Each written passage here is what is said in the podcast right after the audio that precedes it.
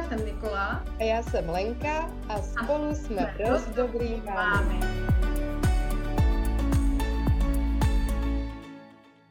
Dobrý den, my vás eh, zdravíme. Jsou tady dost dobré mámy, Nikola Kotalová a Lenka Vaňková. Dobrý den. A v dnešním pilotním díle se budeme zabývat tématem, kdo to vlastně je dost dobrý rodič, ale protože jsme obě dvě mámy, které mají celkem pět dětí, a, a to téma vlastně mateřství je nám mnohem bližší. Proto půjdeme i v tomhle díle trošku dál a hlouběji a zaměříme se na dost dobré mámy. Kdo to vlastně je ta dost dobrá máma? A budeme si vlastně společně s váma klást otázky, a jak ta dost dobrá máma má vypadat, kdo to vlastně je, jestli si to někdy nepleteme i my sami s dokonalou mámou a proč to vlastně možná i děláme. A, a tento pilotní díl bychom chtěli uchopit uh, formou evidence-based, čili jsme se teďka asi 6 týdnů snažili načíst nějaké odborné články, studie, uh, leželi jsme v knížkách, ale aby to nebyla taková nuda, tak tady přinášíme určitě i nějaké populární články, které vám můžeme doporučit, a dokument, filmy a případně i nějaká YouTube videa. S Lenkou jsme se bavili, že se pokusíme ozdrojovat to, co půjde a říct explicitně mm, nějaká jména a to, co nás napadne. A nicméně pokusím se vám všechno potom hodit dolů do popisku a uvidíte všechno jak pod videem, tak v podcastových aplikacích pod podcastem.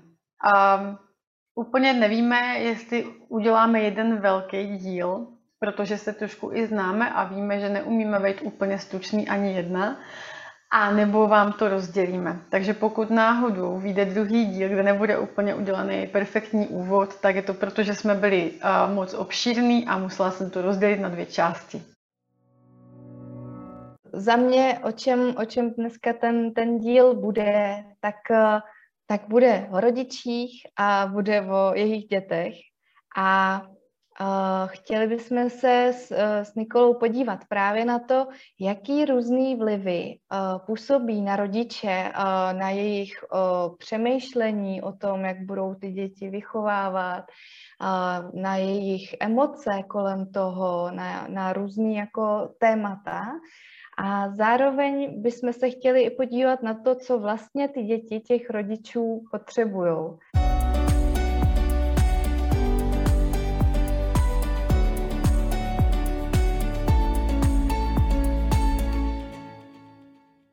A, tak, já bych tady chtěla mluvit o jedné knížce, vezmu si radši jakoby papíry k ruce asi, a která se jmenuje uh, Good Enough Parent, a book on child rearing, o vlastně výchově dětí, která byla napsaná Bruno Bettelheimem.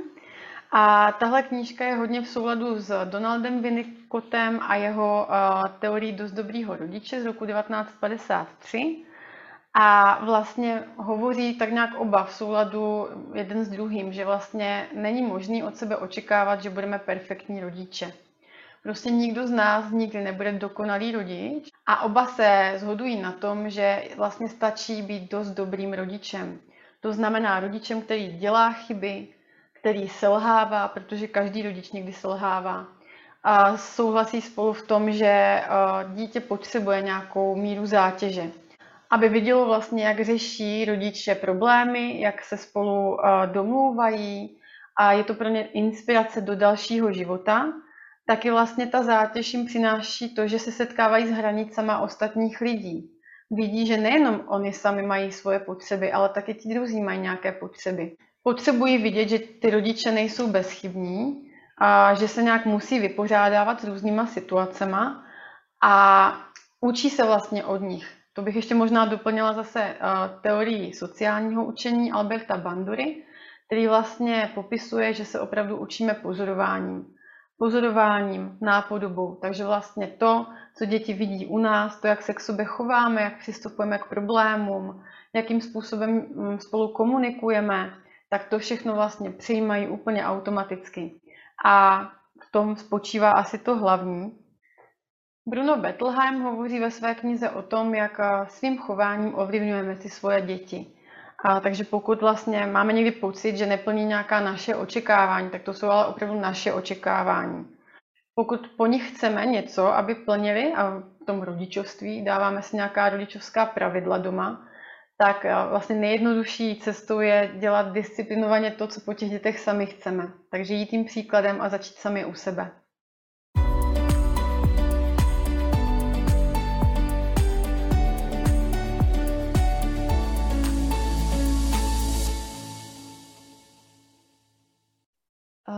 Tady to téma uh, dost dobrýho rodičovství se pro mě osobně stalo aktuální až ve chvíli, kdy jsem si pořídila ty moje vlastní děti. Do té doby to tak jako nějak šlo hodně okolo mě a, a ještě než se mi ty děti narodily, tak, tak já jsem si kolem toho představovala, jaká budu máma, jak to budu zvládat, co budu dělat, co nebudu dělat. A a jak jsem jako vycházela z, z nějakých mých zkušeností jako mě jako dítěte svých rodičů a, hrozně moc jsem toho četla, protože v dnešní době opravdu ty informace o, o rodičovství jsou, jsou všude. No a pak, když se mi narodily ty děti, tak opravdu ta realita zaklepala na dveře a nejenom, že zaklepala, ale jako fakt tam vlítla. A najednou všechny ty návody, nějaké moje zkušenosti fakt jako přestaly stačit tu chvíli. A já jsem se jako zuby nechty držela nějakých svých ideálů, jako jaká chci být máma. A ono to prostě nešlo, jako v určitých chvílích. A právě pak tam, tam tudy vedla ta moje cesta k tomu jako konceptu dost dobrýho rodičovství, že vlastně jsem si uvědomila, že ty ideály jsou nedosažitelné a že tu cestu v tom rodičovství si prostě musím nějak hledat, hledat sama, že, že nějak ty návody, knížky, rady, jo, že jsou krátký na, na ten skutečný život s těma dětma.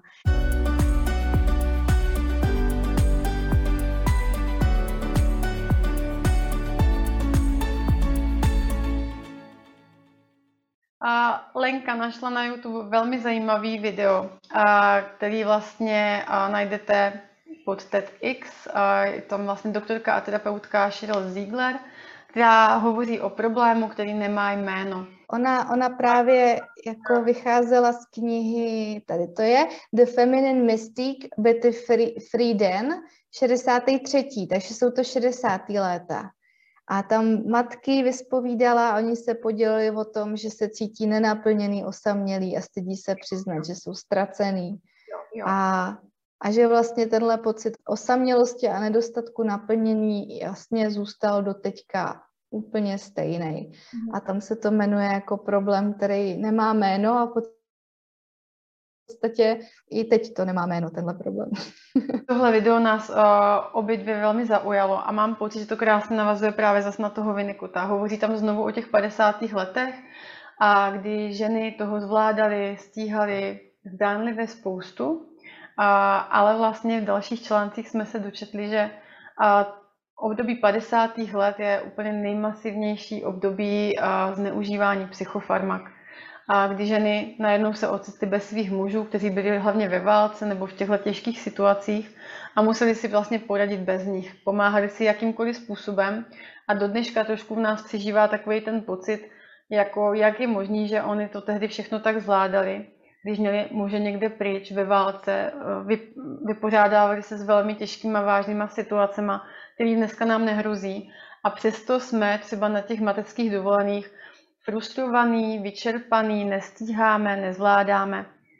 Tohle mě hrozně oslovilo a pak jsem taky našla v návaznosti na to, že se tomu dneska, tomu, jak se snažíme vyrovnat, a možná těmhle ženám z 50. let a vlastně jakýmkoliv ženám z naší minulosti, který v hlavě máme nějak zafixovaný, že byly ideální, ideální ženy, ideální matky, všechno zvládali, a snažíme se to všechno držet na všech frontách a být jako stoprocentní, tak se tomu vlastně říká fenomén supermámy nebo fenomén super rodiče. A proč mě to vlastně oslovilo, tak to je to, že a, dokud jsem ty děti neměla, tak a, jsem si říkala vlastně jako Teď přece půjde všechno skloubit, všechno je otázka nějaké komunikace a určitě nebudu opakovat chyby mých rodičů.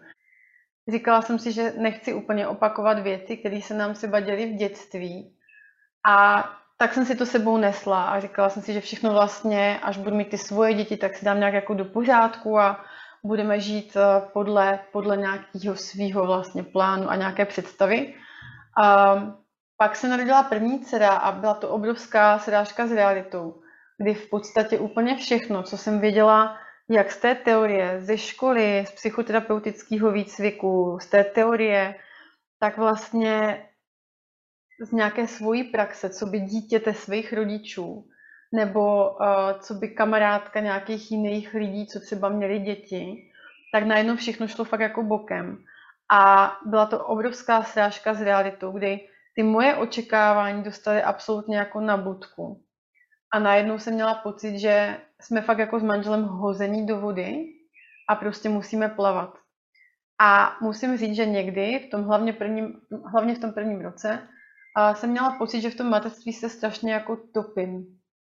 Že někdy jsou jako chvíle, kdy je mi úplně jako hrozně těžko a když jsem někomu měla chuť jako to říct, tak jsem vlastně si říkala, ale komu? Teď vlastně buď mám bezdětní kamarádky, který ty děti zatím fakt nemají, ani třeba ne, neplánujou, nebo mám kamarádky, které mají děti a tak mají vlastní starosti, takže tím nebudu zatěžovat.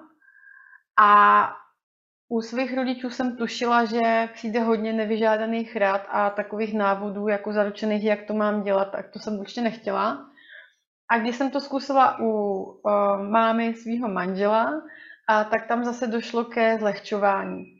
Mm, ty máš přece tak krásný holčičky, děláš všechno pro ně, oni jsou přece úplně zlatý.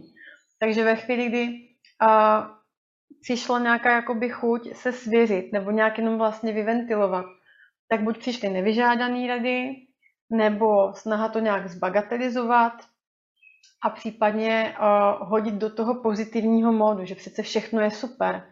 Že já jsem přece, teď mám být přece hrozně šťastná a mám teďka to nejhezčí ži, uh, období života právě teď a teď bych to měla přece takhle prožívat.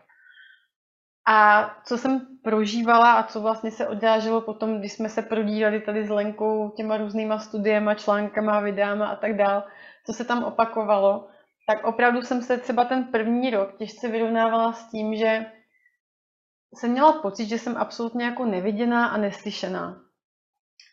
Že uh, na jednu stranu to byla do určité míry jako úleva, že to dítě je středobod toho našeho vesmíru a vlastně jsem konečně mohla fakt jako odložit stranou sebe a věnovat se plně teda tomu děťátku což jsem zároveň jako cítila i tu píchu, že to dítě mám a všechno je vlastně v pořádku. Reálně jsem věděla, že racionálně nám nic nehrozí, jsme v bezpečí, máme střechu nad hlavou, máme co jíst, a naše dítě je zdravý, takže co vlastně víc si přát.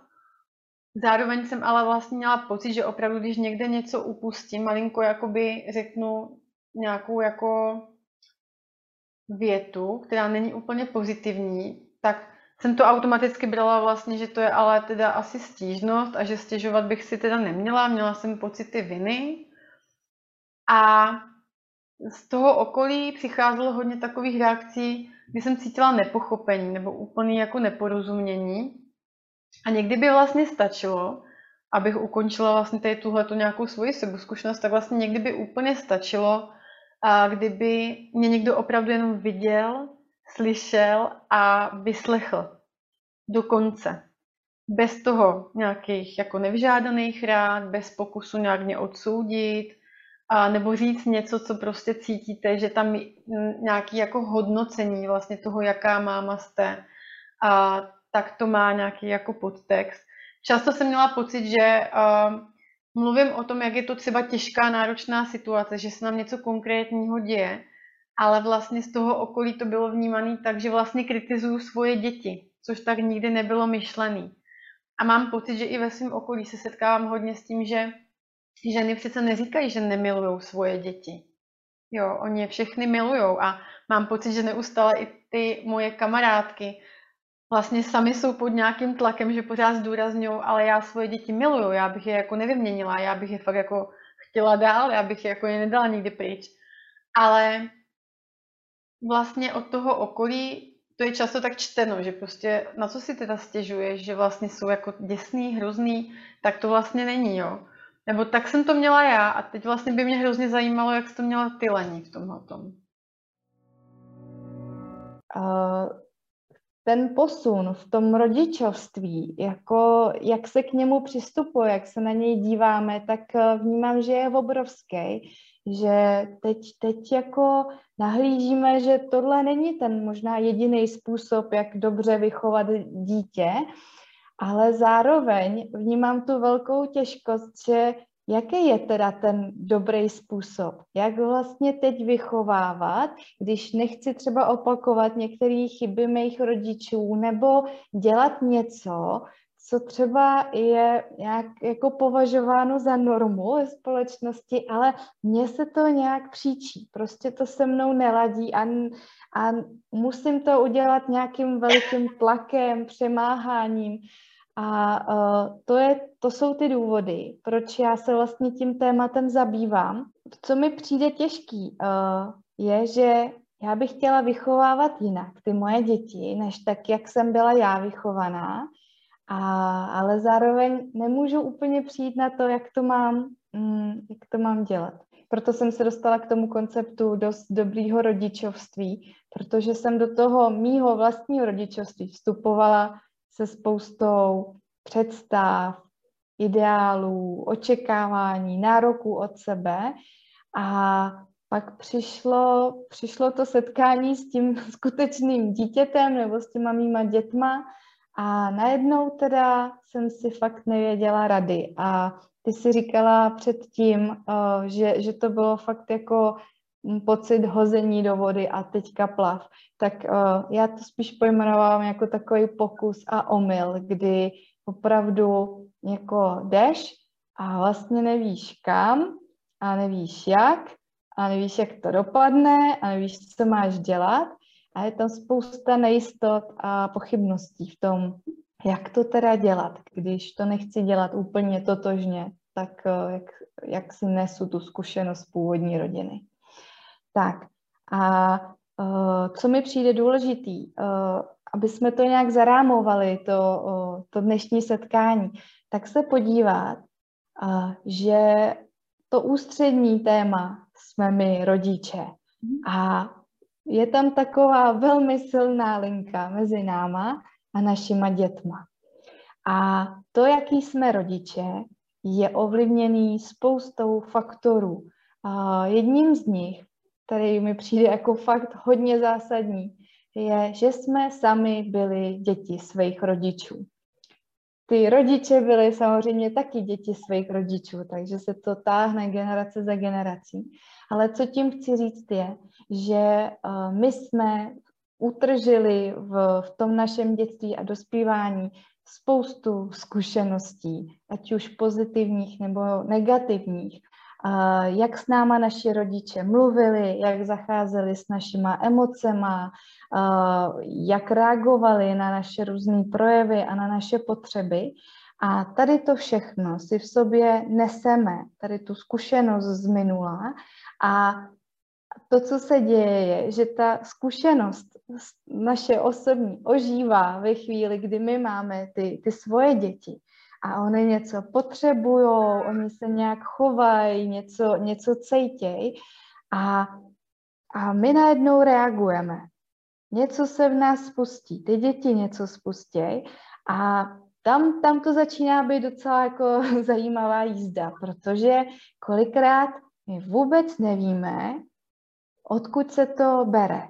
A jedno z těch míst, odkud vychází ta naše reakce, kde to koření, je právě to, ta naše zkušenost z toho dětství. Další, další oblast, která nás samozřejmě ovlivňuje, tak eh, je to, že většinou v tom rodičovství nebejváme sami. Aby se narodilo dítě, tak jsou k tomu potřeba dva. A ten náš partner, stejně jako my, prošel nějakou výchovou svých rodičů nese si v sobě nějaké představy, očekávání, nároky, nějak to dítě chce vychovávat. A je fajn, když dokážeme s tím partnerem o tom mluvit, komunikovat a ty naše výchovní styly jsou plus minus jako stejný, pak taky se ale děje to, že, že někdy ta, ta představa partnera, jak by to mělo být, jeho reakce na, na dítě a jeho potřeby je třeba úplně diametrálně odlišná než ta naše. A to může být taky jako veliká těžkost a v tom, v tom našem aktuálním rodičovství. No a ten další vliv, který já vnímám a je obrovský, uh, myslím si, že, že jako fakt uh, si zaslouží hodně prostoru i tady v tom podcastu nebo v takové celospolečenské diskuzi, je právě ta společnost. Mm. To, jak uh, ona vnímá rodičovství, jaký jsou nároky na rodiče, jaký jsou nároky na děti, uh, jak vlastně vypadá ideální máma, jak vypadá ideální dítě podle nějakého normativu, že jo, který společnost zajímá dle mého víc, než uh, to, jaký máme skutečně individuální potřeby, uh, ať už jako děti nebo jako dospělí. A možná individuální schopnosti taky, každý sám za sebe. Jaký máme možná i strop vlastních jako dovedností rodičovských. Hmm. Přesně tak. Takže, takže tohle, tenhle ten balík jakoby společenských tlaků, nároků, normativů, tak na nás působí velmi mocně a nejsem si jistá, že, že to působení je nějak ve skrze pozitivní, spíš jako naopak, že, že to v nás probouzí ještě o dost víc jako nejistot a pochybností o tom, jak to děláme a že si to neděláme špatně a asi bychom to měli dělat nějak jinak. No a co je ještě důležitý za mě, uh, je, je vůbec to, jako co si neseme do toho rodičovství my sami. S jakýma představama o sobě jako o rodičovi a o tom dítěti, jaký bude, s jakýma vstupujeme do toho rodičovství. Jo, že, že velikou roli uh, v tom, uh, v tom, jaký jsme rodiče, jaký chceme být uh, rodiče, mají naše různé nároky, přesvědčení, představy, očekávání a, vůbec to, jak zacházíme se svýma emocema, jak jsme si nějak vědomí toho, co děláme, jak přemýšlíme o sobě, o světě, o těch dětech. Takže tohle jsou všechno takový velmi důležitý faktory, které působí na, na to naše rodičovství. No a teď jsme tam my jako ty rodiče a jak jsem říkala, je tam taková spojnice mezi náma a těma našima dětma. A my bychom se chtěli podívat v tom podcastu i na to, co vlastně ty děti potřebují. A o tom je ten koncept dost dobrýho rodičovství, protože my někdy máme představu, že ty naše děti pro kvalitní dobrý život potřebují, aby každý den jedli biopotraviny, aby jsme je kojili tři roky, aby chodili do těch nejlepších škol. No a ono se ukazuje, eh, ať už nějakou žitou zkušeností nebo, eh, nebo na základě těch různých výzkumů a studií, že ty děti toho zase tolik nepotřebují. Že jim vlastně stačí jako docela základní věci. Že to, co je úplně nejdůležitější za mě, je to, jaký máme vztah. Že vztahy to je naše existenciální potřeba a nezáleží na té kvantitě, jako jak často jsme spolu a jestli, jestli mají tu nejlepší zmrzlinu, když zrovna jsme spolu, ale na, na tom jediném, na čem záleží, tak je, jak se k sobě vztahujeme, jak je nám spolu, jestli nám je spolu dobře nebo ne, jestli jsme nějak, jestli to dítě přijímáme, jestli mu rozumíme, jestli cítí, že k nám patří a že má tady svoje místo. Mm. A to mi přijde jako ta nejdůležitější zpráva z tohohle celého podcastu. A mně se Leni hrozně líbí, jak to popisuješ a dává mi to absolutně všechno smysl. Na tomhle místě se asi uh, hodí změnit dokument, který si našla a zřídit jsem ho obě dvě, uh, který se jmenuje Good Enough Parents, What Do Children Need? A je to od Dominika Šustra. Trvá to asi hodinku, určitě si ho vyhledejte, tak ke koupi, k zaplacení. Nicméně, tam právě mluví o tom, o čem vlastně mluvila Lenka, že to se mi velmi líbilo, že dítě vlastně potřebuje cítit, že toto je naše rodina a sem patříš. A mělo by cítit takový ten pocit, že to je skvělý, že jsi v téhle té rodině a opravdu sem patříš a měl by mít ten pocit, že je toho součástí. A mluvili tam různí terapeuti, psychologové, sociální pracovníci, pediatr a na konci vlastně vyplynuli v podstatě strašně jako esenciální základní věci. Úplně vlastně ten základ, že dítě potřebuje opravdu pocit, že je v bezpečí, a že je nějak jako součástí něčeho vlastně dobrýho, že je nějak oceňovaný za to, že se nějak jako vyvíjí, že objevuje, mělo by mít prostor k tomu objevování a nějakou jako jistou svobodu, že může objevovat, aniž bychom ho neustále nějak jako limitovali, kontrolovali a tak dál. Ale zároveň mít i ten pocit, že se může kdykoliv vrátit, když potřebuje tu ochranu, že tam je někdo, kdo tam vlastně má pro něj tu náruč a může ho vlastně nějak jakoby dát si k sobě, obejmout, potřebuje kontakt a tak dále. Takže vlastně bezpečí, pocit, že někam patří, pocit, že se může k nám nějak vrátit a je tam ta ochrana, ale zároveň, že může explorovat, objevovat, že může prostě jakoby dělat chyby, že to je ten bezpečný prostor, kde si může nabít ty kolínka nebo něco rozbít, ale prostě ví, že se to může stát a že to je v pořádku. Zkus možná, Lení, jestli tě něco napadne ještě k tomuhle dokumentu, protože tam toho bylo spoustu. To jako kdybychom měli mluvit jenom o tom dokumentu, tak je to tak na hodinu. Hmm.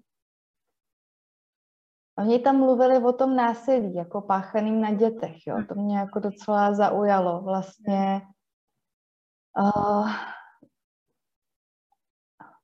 jo, že, že ta uh, že jako během té třetí říše, v nacistické říši, tak eh, vznikla ta, ta kniha Johany Háre, která vlastně se zabývala tím, jak vychovávat dítě a bylo tam fakt explicitně jako řečeno, že je potřeba uh, nechat to dítě být, nenaplňovat jeho existenciální potřeby, protože důsledkem toho by bylo to, že dítě by bylo rozmazlené. A těch výtisků tady té knihy se prodalo hrozně moc, myslím si, že přes milion. A uh, s tou třetí říší, ale s tím obdobím se právě jako spojuje to, to, ten začátek tady toho zacházení s dětma. Vlastně pojďme ignorovat jejich základní potřeby, existenciální potřeby, protože s nich chceme vychovávat nezávislé bytosti. Tam, tam v tom dokumentu, který jsi zmínila, tak uh, tam mluví i o tom, že ono se to tváří, že, že to začalo právě tou knihou té Johany Háre, vlastně ten přístup k těm dětem ve smyslu ne, nebudeme naplňovat jejich potřeby, protože uh, je rozmazlíme, ale v tom dokumentu mluví o tom, že ono to jde mnohem, mnohem dál a že vlastně je to nějaká starodávná praxe, až jak jako přistupovat k těm, k těm dětem a že v tom je ta obrovská těžkost, že teď, jak kdybychom se probouzeli a začali si jako uvědomovat i díky různým studiím a, a výzkumům, že takhle to jako není v pohodě a že to ty děti vlastně, že jim to ubližuje, než aby je to posilovalo a posouvalo v životě směrem k té nezávislosti.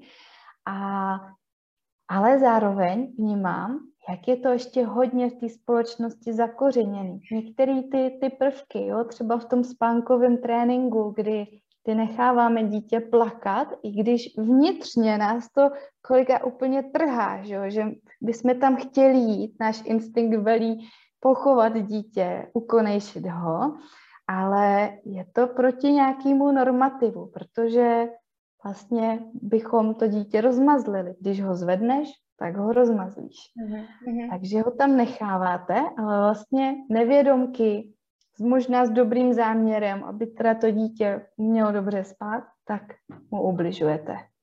A ty jsi zmínila ten spánkový trénink, takže koho to zajímá, klidně si to vyhledejte. Já když jsem to četla, tak mě měla hrůza, protože opravdu tam se doporučuje mhm.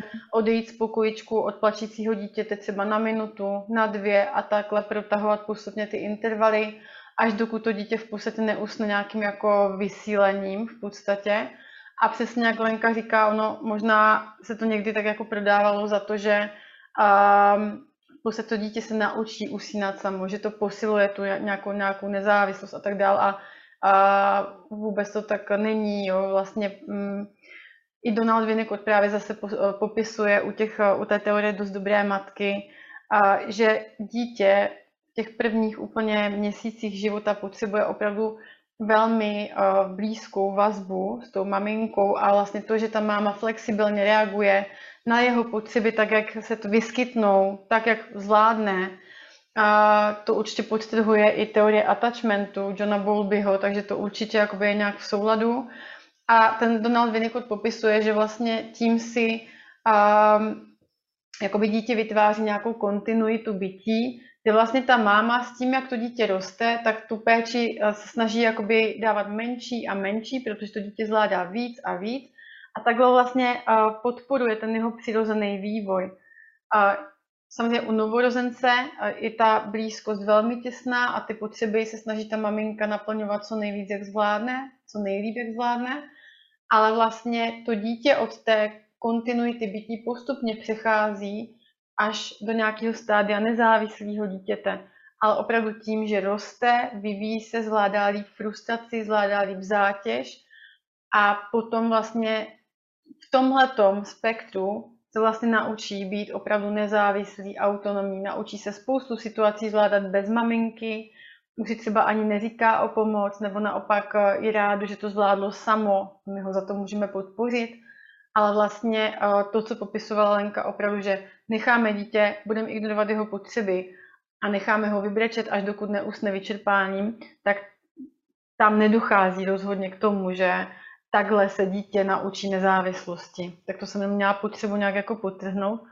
A ty jsi ještě řekla zajímavou věc, teď možná odcházíme trošku už k té mámě víc, jo, ale vlastně, že hodně se eh, dřív ve společnosti kladl důraz, nebo byl to asi možná jeden z takových živoucích mýtů, který přeč, jako přežívají do teďka, že přece záleží na mamince a že maminka je ten středobod vesmíru, že vlastně maminka by měla tak nějak všechno zajistit okolo toho dítěte a maminka ví nejlíp. To slýcháme často i dneska, možná od těch starších generací. Maminka ví nejlíp, což dává na tu maminku obrovskou vlastně zodpovědnost. Protože maminka by chtěla vědět a umět nejlíp, ale někdy to prostě nejde. Ale zároveň potom přijde někdo z té společnosti, z toho našeho okolí a řekne přesně, co si popisovala. Nechovej to dítě, bude rozmazlený. A nekoj ho tak dlouho. To prostě, ať si nezvyká, přece něco je lepší, přece my jsme vůbec nekojili, my jsme kojili měsíc a bylo hotovo.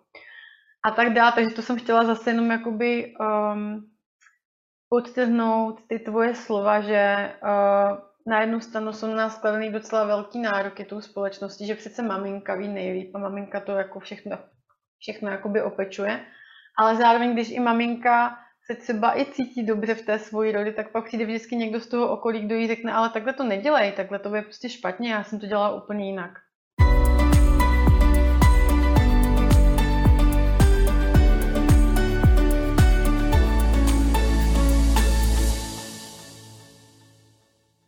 To dítě potřebuje průvodce, někoho, kdo mu bude vysvětlovat ten svět okolo, jak funguje, jak nefunguje a vysvětlovat mu i jeho vnitřní svět, jo, co se v něm odehrává, co asi teďka cítí a co by mu mohlo pomoct. A to je právě to průvodcovství a ten kontinuální vztah, který s tím dítětem ten rodič má mít. A když to tam není, když rodič je nějak nedostupný, nebo naopak vlastně dítě trestá uh, za, za to, co cítí, za to, jak se chová, tak dochází uh, k rupturám uh, toho vztahu, takový jako trhliny, narušení, narušení té vazby. A co je důležitý, tak, tak třeba jo, Sue, Sue Whitcombová uh, jsem viděla video na, na TEDx, uh, to je poradenská terapeutka a psycholožka, tak tam právě měla příspěvek tady na to téma, že dítě nepotřebuje jako dokonalýho rodiče, který neudělá žádnou chybu, tudíž žádnou rupturu ve, v jejich vztahu, ale potřebuje rodiče, který, když tu chybu udělá, tak jednak si ji všimne, že hele, udělal jsem nějaký přešlap a taky rodiče, který přizná, tomu dítěti, že udělal přešlap. Ať už to dítě je ještě třeba jako dvouletý nebo jedenáctiletý, je hrozně důležitý, aby ten rodič přišel a snažil se ten, ten přešlap, tu chybu napravit nějakým způsobem, ať už omluvou, nebo, eh, nebo tím, že, eh, že vlastně vysvětlí to, to svoje chování a nějak jako napojí se na, na to dítě a, a na to, že hele, to muselo být pro tebe těžký. Pro mě to bylo taky těžký a nezvládl jsem to, nebo nezvládla jsem to. A že se i takováhle ruptura, uh, jo, že na dítě zakřičíme nebo mu řekneme fakt něco ošklivého, že se dá velmi dobře uzdravit ve chvíli, kdy opravdu nějak jsme u toho vědomě, že neházíme vinu na dítě, jo, on je zlobivý, tak si to zasloužil, ale nějak jsme hodně u sebe a reflektujeme, co, co se nám děje, že nějak reagujeme třeba neadekvátně.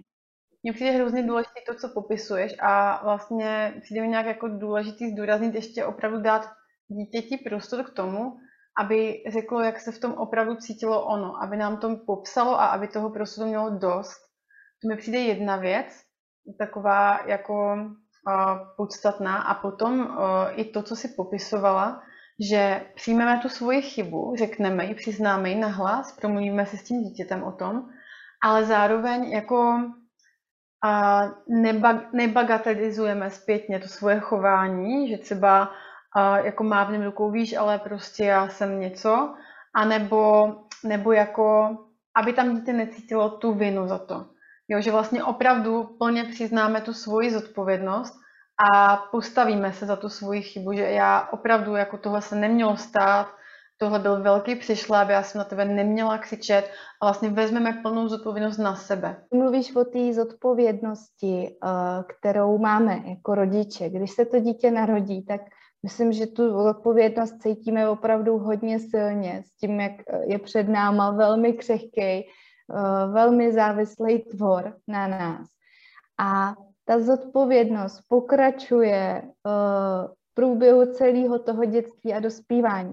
A ve chvíli, kdy to dítě uh, dělá něco, co v nás spouští reakci, že nevím, maluje na zdi nebo, uh, nebo nadává prostě, tak uh, je v nás taková častá jako tendence reagovat tak a teď ti to natřu, protože ty se takhle chovat nemáš, uh, si zlobivý dítě, ale je to taková naučená tendence. Jo? Popravdu se s tím potkávám i v týmí praxi terapeutický, že se díváme na to, co to dítě v nás spouští za reakci a kde se tam ta reakce bere.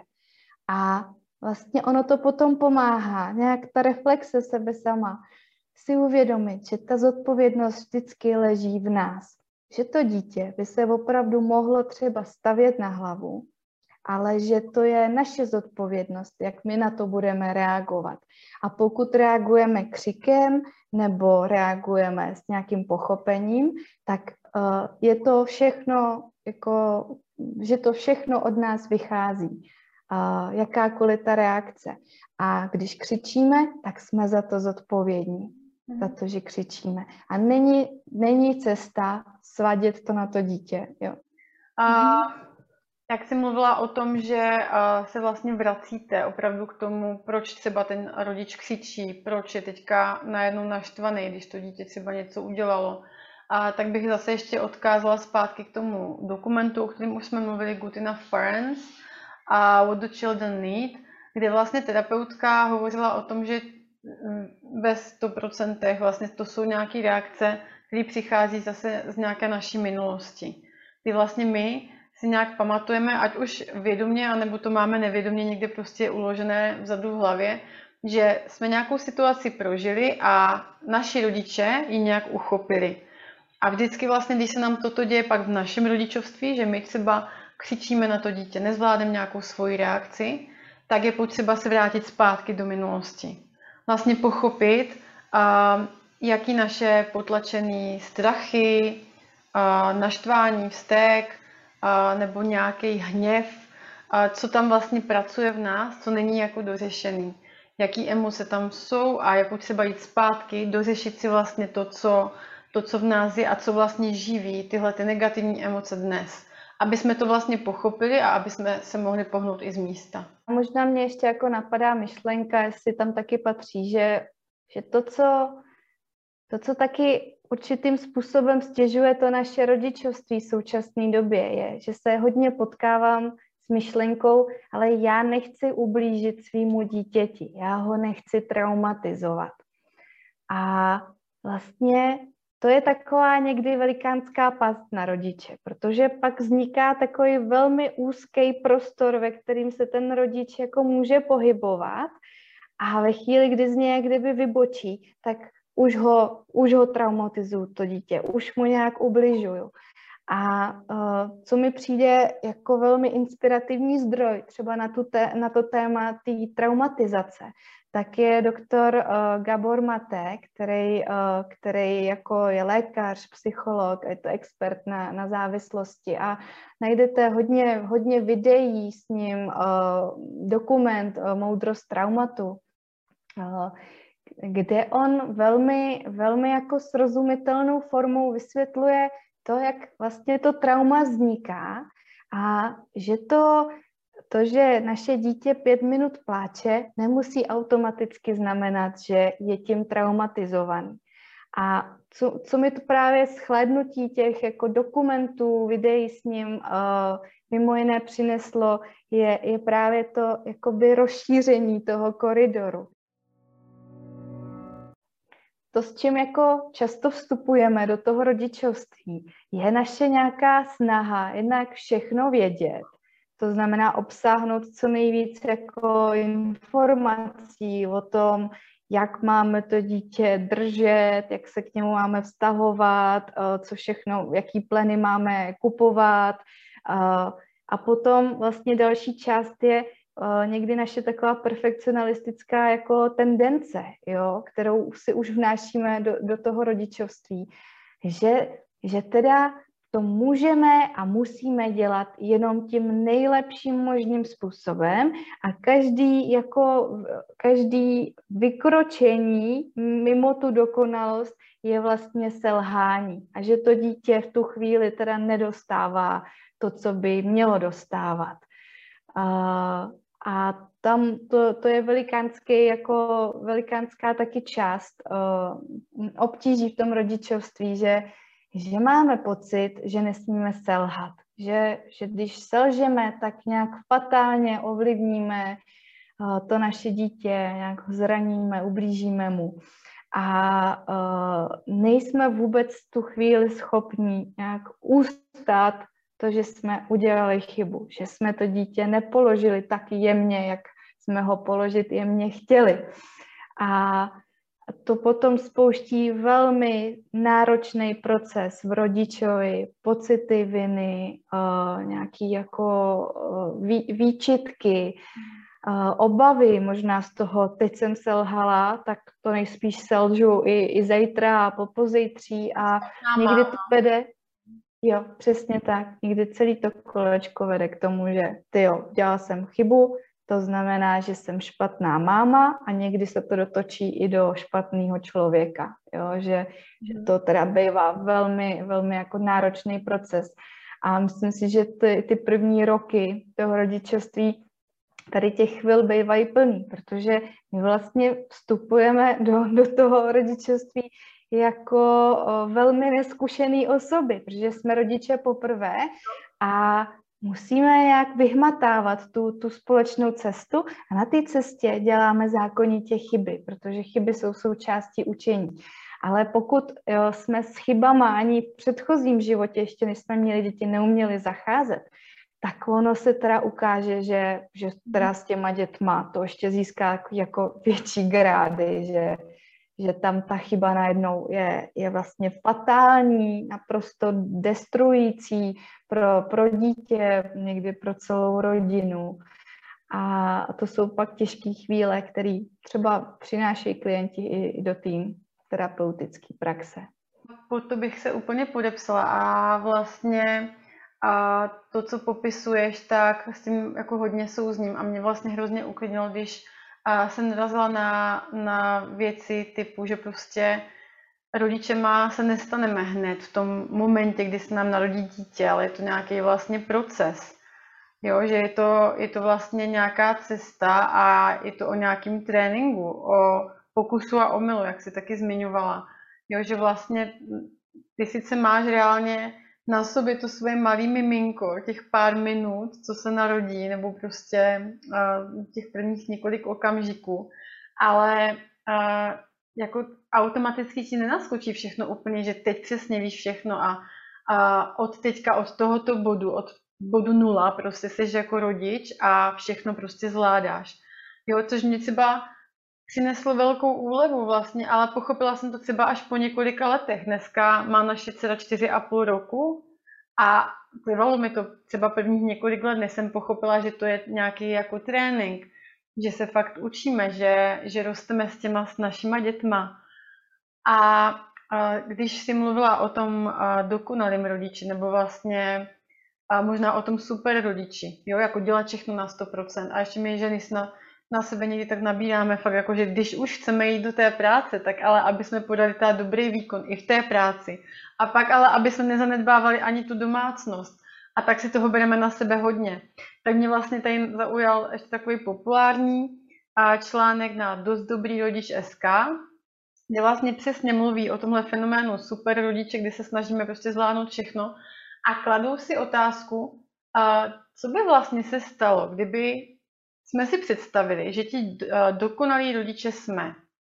A dáváme našemu dítěti úplně všechno od A do Z, ale fakt jako úplně to, co spopisovala přesně, jako od perfektního, dlouhého, skvělého kojení přes nějaký biopříkrmy a adekvátní reagování úplně na všechno, tak vlastně, eh, když by takový dítě potom přišlo do toho reálního světa, tak uh, jak by jednak koukalo samo na sebe, jak by koukalo na ty ostatní lidi, jak by v takovém reálném světě najednou tohle dítě fungovalo, jak by si dokázalo poradit s úplně běžnýma situacemi, když by nevidělo nikdy svoje rodiče selhat. Nikdy by je nevidělo udělat chybu, nebo vlastně přijmout tu chybu, omluvit se za ní, zkusit něco napravit. Když by to dítě vlastně nikdy tohle nevidělo, tak jak by se potom s těmihle situacemi vypořádávalo, když by vlastně žilo v nějakém jako váku bezpečným? Tak to se mi hrozně líbilo. Tenhle ten jenom krátký fakt článek na dost dobrý rodič SK. Čistě populární věc jenom. Potom se mi hrozně uh, vlastně líbilo uh, na Aperiu, což je společnost pro zdravé rodičovství, kde psali uh, dámy Eliška Kodyšová a Ivana Števková, že vlastně ve chvíli, kdy my jsme jako přetížení rodiče, unavení, sami jako nemáme z čeho brát. Tak tyhle dámy popisují, že ve chvíli vlastně my jsme nejvíc přetížení, tak ty naše děti vyžadují vlastně mm, úplně nejvíc pozornosti. Což vlastně jde přesně jako proti sobě. Kdy úplně prostě už fakt jako nevíme, nevíme jako z čeho brát, tak ty děti začnou nám, že jo, šaškovat, začnou se prostě různě jakoby před náma a natřásat, co namalovali za obrázek, chtějí prostě nám něco ukázat, a řeknou mami pojď a mami tamto a taťko. A my fakt jako nemáme jakoby z čeho a říkáme si, no toto je zákon schválnosti, já teďka fakt úplně už jako nevím, nevím co a to dítě fakt potřebuje a vlastně vypadá to, že ty děti mají tu energii jako neomezenou. Takže oni právě zase v tom svém článku popisují, že v těchto krizových momentech a jako zase není možný od sebe jako očekávat nějaký super výkony, je potřeba si možná uvědomit, že si musíme obstarat ty svoje věci a říct si prostě teďka, já se musím prostě postarat o sebe a potom se můžu postarat kvalitně o to svoje dítě. I o tomhle tématu právě mluví třeba Gabor Mate, který říká, že, že absolutně jako jedna z těch esenciálních věcí je, je spokojený rodič, protože to, co dítě opravdu potřebuje, je nestresovaný, emocionálně dostupný člověk, který to dítě nějak přijímá, je tam, je tam pro něj. A myslím si, že, že nejsme schopní tohodle dosáhnout ve chvíli, kdy jsme přetížený, uh, je toho na nás moc, jsme nějak jako osamělí, uh, nezazdrojovaný. Jak jsi mluvila o těch zdrojích, tak právě ta Eliška Kodišová tady z té společnosti pro zdravé rodičovství právě doporučuje mít v hlavě aspoň pár drobností, nějakých maličkostí, co si za ten den můžeme dopřát. Jak si můžeme právě ty zdroje trošku dobít, nějaký jako lehký jako radosti, nebo čím si můžeme dodat, dodat energii, aby jsme na sebe nezapomínali a aby právě ty zdroje byly aspoň trošku saturovaný.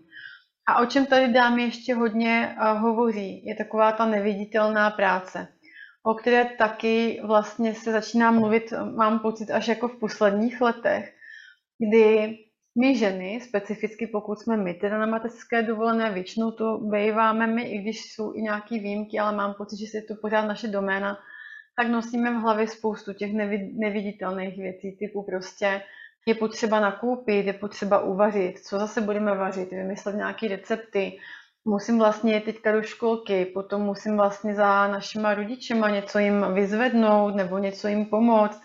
A takhle si jedeme v těch našich seznamech a, a není to nikde vidět. Taky ráno manžel odejde do práce a vypadá to, že všude je jakoby výbuch po tom, co prostě dítě už proběhlo domem nebo děti a vrátí se z práce a vypadá to, že tam je úplně stejný výbuch. On třeba ani neví, že jsme už mezi tím třikrát naložili myčku a třikrát vyložili. Že jsme mezi tím udělali několik příkrmů a uklidili celou kuchyň a několikrát nakojili, přeba, přebalili, a byli ven s dítětem. Je to taková ta fakt neviditelná práce, která prostě uh, se možná v té rodině někdy bere jako samozřejmost, jako něco automatického, že to prostě k té mateřské patří. Takže mluví vlastně o tom, že toto je reálný uh, problém nebo nějaký reálný fenomén, že uh, neviditelná práce je něco, co tady existuje, i když to opravdu reálně není vidět. Ale zároveň je hrozně důležitý o tom mluvit, aby nebyly tyhle ty činnosti brané jako automatická samozřejmá věc. A aby nezaznívalo v domácnostech, že tohle je na bedrech ženy.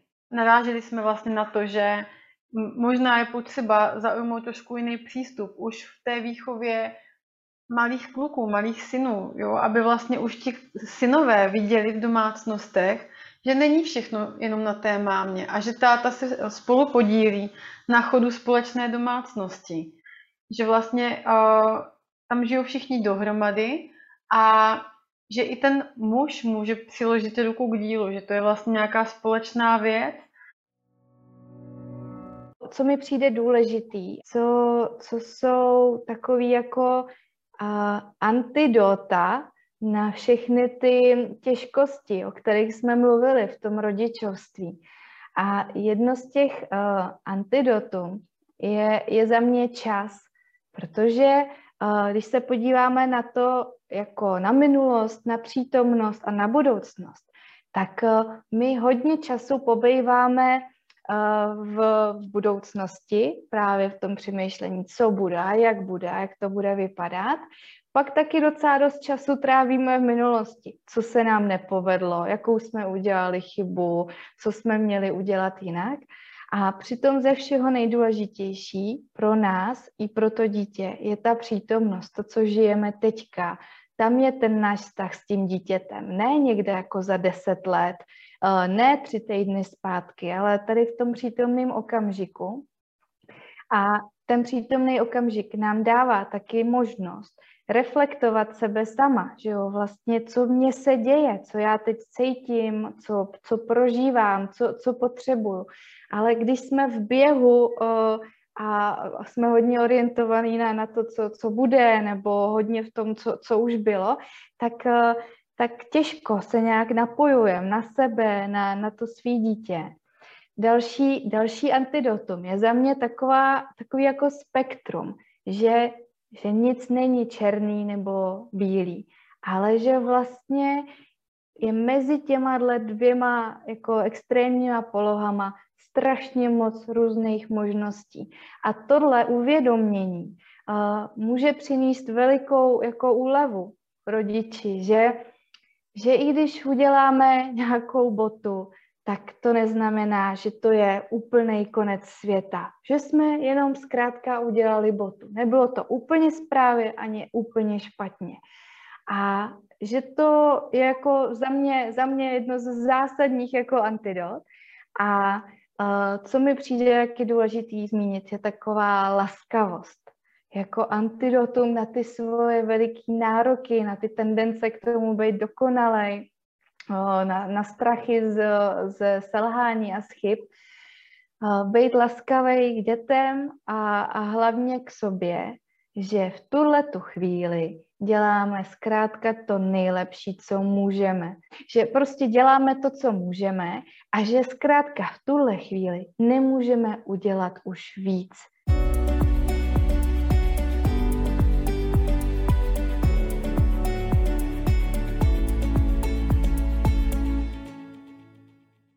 No a poslední takový antidotum. A na tu naši prožívanou osamělost, vyčerpání, přetížení, tak je taková pomoc a podpora, ať už našeho partnera, který, který jako je v tom v té péči o to dítě vlastně symetricky s náma, že děti nejsou jenom jako mámin problém, ale, ale vlastně je to společenství, jako byť je to jenom nukleární rodina a bývá fajn, když když může i ta širší rodina se nějak zapojit, protože je to africké rčení, že je, na výchovu jednoho dítěte je potřeba celá vesnice. A já s tím velmi souzním, že pro přežití dítěte není, uh, není vlastně žádoucí, aby bylo jenom s mámou, anebo s mámou a s tátou, ale že ono potřebuje fakt vazby ještě s jinýma lidma, s tetičkama, sousedama a, a kamarádama. A že tohle je to, to životodárný a hlavně i úlevný pro ty rodiče, že to není jenom na nich, že opravdu se to prostě nedá všechno zvládnout jako s tím solitérním způsobem. A e, když není nějak přístupná širší rodina, tak, e, tak e, možná jsou přístupní naši přátelé, naši, naši kamarádi, blízcí, nerodinní příslušníci, a že je fajn, když jsou, když jsou ty lidi nějak spolu, protože nevím, jakou máte zkušenost vy, ale já mám takovou zkušenost, že když ty děti jsou naše společně a my tam nějak jako jsme, tak, tak to společenství funguje nějak jako líp. To rodičovství, uh, ty, ty naše děti, jak už jsem to zmiňovala předtím, jsou často spouštěče uh, našich reakcí. A někdy ty reakce jsou fakt ostrý, jakože vyjedeme, anebo třeba dítě uhodíme, aniž bychom to zamýšleli, nebo, nebo nějak odmítáme naše dítě, vyvolává v nás různé, různé vzteky, různé pocity ohrožení. To jsou momenty, které je dobrý, aby ten rodič reflektoval, hele, něco se ve mně děje a není to úplně v mých rukou. A za mě je velmi legitimní možnost zajít na nějakou psychoterapii, s někým se potkat a popovídat si o tom, co se vám vlastně děje v té současnosti a kde to vlastně koření, jestli opravdu v nějaké minulosti, v nějaké bolestní zkušenosti, v těžkých okamžicích. A ne vždycky je, je úplně dostupná psychoterapeutická péče, jo, ať, jo, když maminky jsou s dětma na, na rodičovských dovolených, nemají čas a prostor. Ale co je k dispozici, tak jsou třeba různý jako kurzy, který ale bych vám jako doporučovala spíš jako sebe, sebepoznávací nebo, nebo sebezkušenostní než takový ty kurzy jako tak a teď přijďte a my vám ukážeme 10 plus 1 způsobů, jak to dělat správně.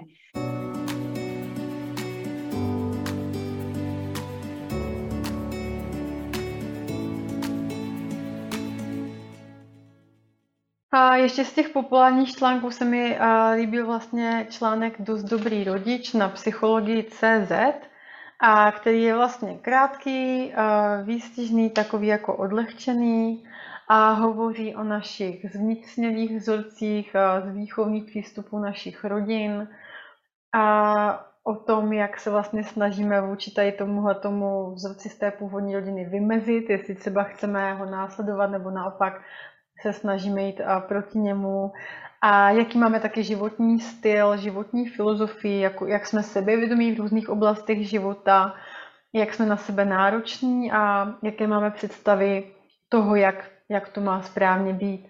Takže tohle všechno vlastně je ve hře, když hovoříme o dost dobrým rodiči. A upozorňuji na to, že není nic horšího, než praktikovat něco, čemu v hloubi duši vůbec nevěříme.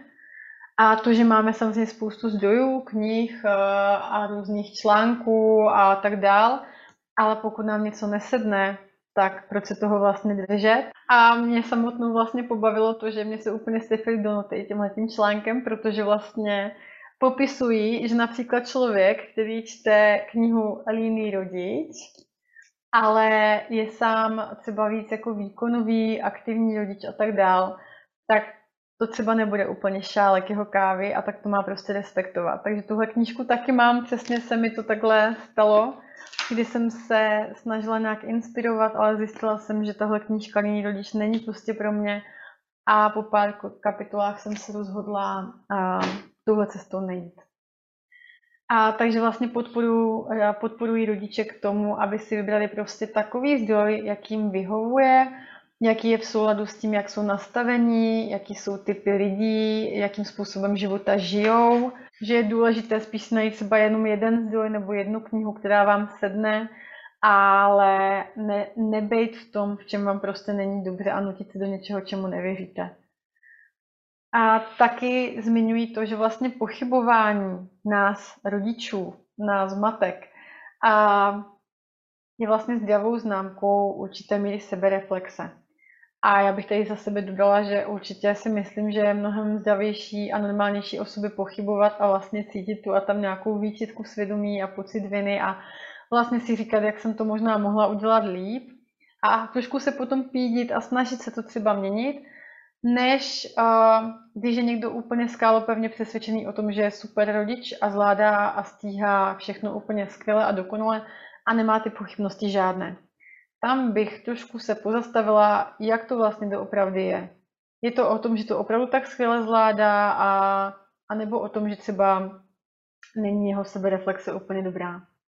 A to, že nepřestáváme hledat, nepřestáváme klást si otázky, to, že o sobě nepřestáváme pochybovat, je nějaká dobrá známka toho, že můžeme růst, můžeme těm dětem postupně poskytovat to, co potřebují, protože se snažíme na ně vylaďovat, pozorujeme, odhadujeme to, co by mohli potřebovat, ptáme se jich, dáváme jim prostor k tomu. A, a opět tenhle ten článek zmiňuje Donalda Winnicota, který tady je zmíněný už asi milionkrát, že prostě stačí být dost dobrý rodič. Zkrátka dělat chyby a mluvit o nich se svýma dětma, a inspirovat je tím, jak ty uh, problémové situace řešíme. A vystavovat děti určité míře zátěže, protože i oni se musí vyrovnávat s nějakou zátěží a my jim můžeme na to dát, nebo k tomu dát trošku nějaký návod a ukázat jim, jak se k tomu stavíme my. Takže tohle je za mě takový jeden populární článek.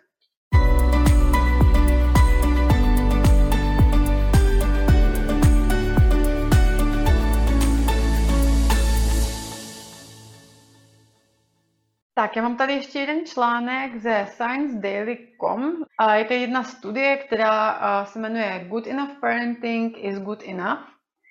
A moc se mi líbil vlastně takový závěr, který bych vám chtěla tady říct, jako takových pár v podstatě větiček. Pokud byste si nic jiného neodnesli z tohle podcastu jiného než těchto pár věd na závěr, tak bychom vám chtěli s Lenkou dát takový jako balíček toho, co si zkuste třeba odníst, pokud vám to nějak sedne. Tady v, téhleté, v tomhle článku Good Enough Parenting is Good Enough a vlastně podporují rodiče v tom, že pokud tomu dítěti dáme ten bezpečný prostor na, na to objevování a na tu exploraci a, a nebudeme ho v tom vlastně nějak kontrolovat, hlídat, necháme ho aby se mohlo kdykoliv vrátit pro tu ochranu, pokud bude potřebovat, ale necháme ho zkoumat, tak to je vlastně to hlavní, co to dítě potřebuje. A s tím vědomím, že ví, že se kdykoliv může vrátit k té pečující osobě, která mu dá to bezpečí. Bezpečí a ochranu. Ale zároveň vlastně podporuje ten článek rodiče, že vlastně zase nejde nic na 100%, i kdyby jsme dělali ty věci možná uh, z poloviny, tak jak chceme, jak si to představujeme, ale byla by tam ta snaha, snaha se vracet k těm uh, momentům, které třeba nešly úplně dobře, ale je tam ta snaha a budeme to zkoušet dál a dál, tak to vlastně je uh, ten dost dobrý přístup. Podporuji rodiče v tom, že vlastně nikdy není pozdě začít to dělat možná trošku jinak. Možná se zastavit, zamyslet se nad tím, jakoby, co nám nefunguje, jak bych to vlastně chtěl, aby to fungovalo líp. A, takže se trošku zastavit, rozhlídnout se v tom svém světě a začít. Nikdy není pozdě a je to vlastně o tom tréninku. To je asi poslední věta z tohohle článku, kdy a, podporují ty rodiče, aby vlastně nepřestávali zkoušet, aby to zkoušeli dál, znovu, možná jinak, možná si k tomu přivolili nějakou pomoc, nebo jak tady už Lenka popisovala, pokud není pomoc dostupná třeba v nejbližší rodině nebo partnerovi nebo v nějakých přátelích, tak není nic proti ničemu skontaktovat odborníka, jít do terapie, pokusit se o nějaký seberozvoj. Ale vlastně ten článek podporuje, abychom nepřestávali zkoušet, abychom to zkoušeli dál. A úplně nezáleží na tom, jestli jsou věci udělané dokonale a ani vlastně na nějaké kvantitě času stráveného třeba s dítětem, ale spíš na kvalitě na tom, že je tam kvalitní vztah, že to dítě má důvěru za náma přijít, má důvěru sdílet s náma věci, sdílet s náma zážitky a to, že se snažíme být s ním v nějakém jako kvalitním kontaktu. To, že s ním máme nějaký vztah a že to dítě se s náma cítí v bezpečí. Rodiče má se nestáváme úplně v tom bodě, kdy se nám narodí dítě, ale že je to opravdu po nějakým postupným tréninku a je to proces.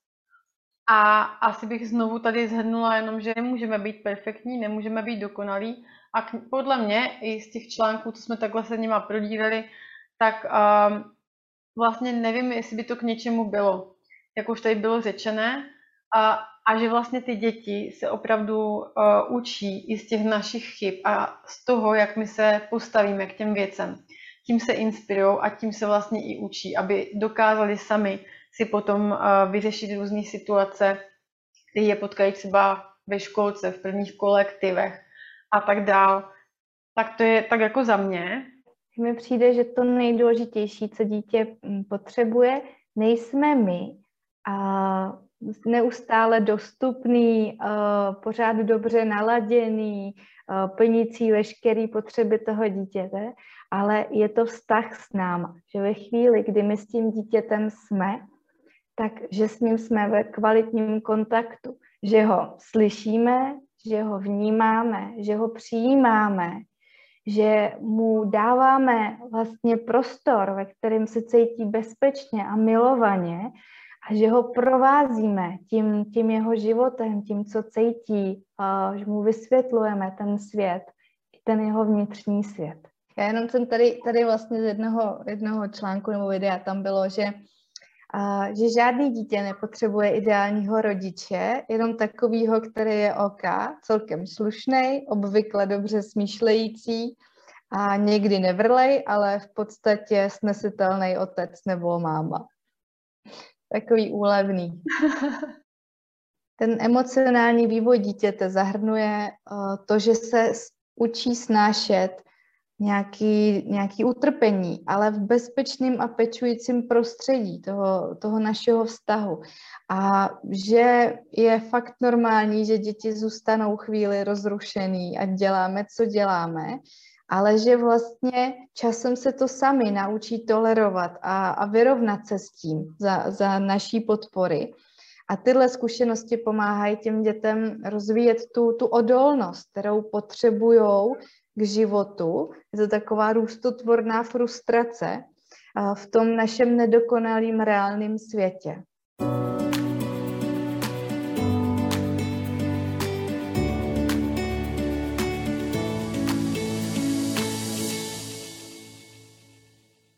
A s Lenkou bychom vám do budoucna mohli udělat nějaké video, kdy vám doporučíme knihy, a o rodičovství, o mateřství, které třeba sedly nám, nebo možná které i nám nesedly.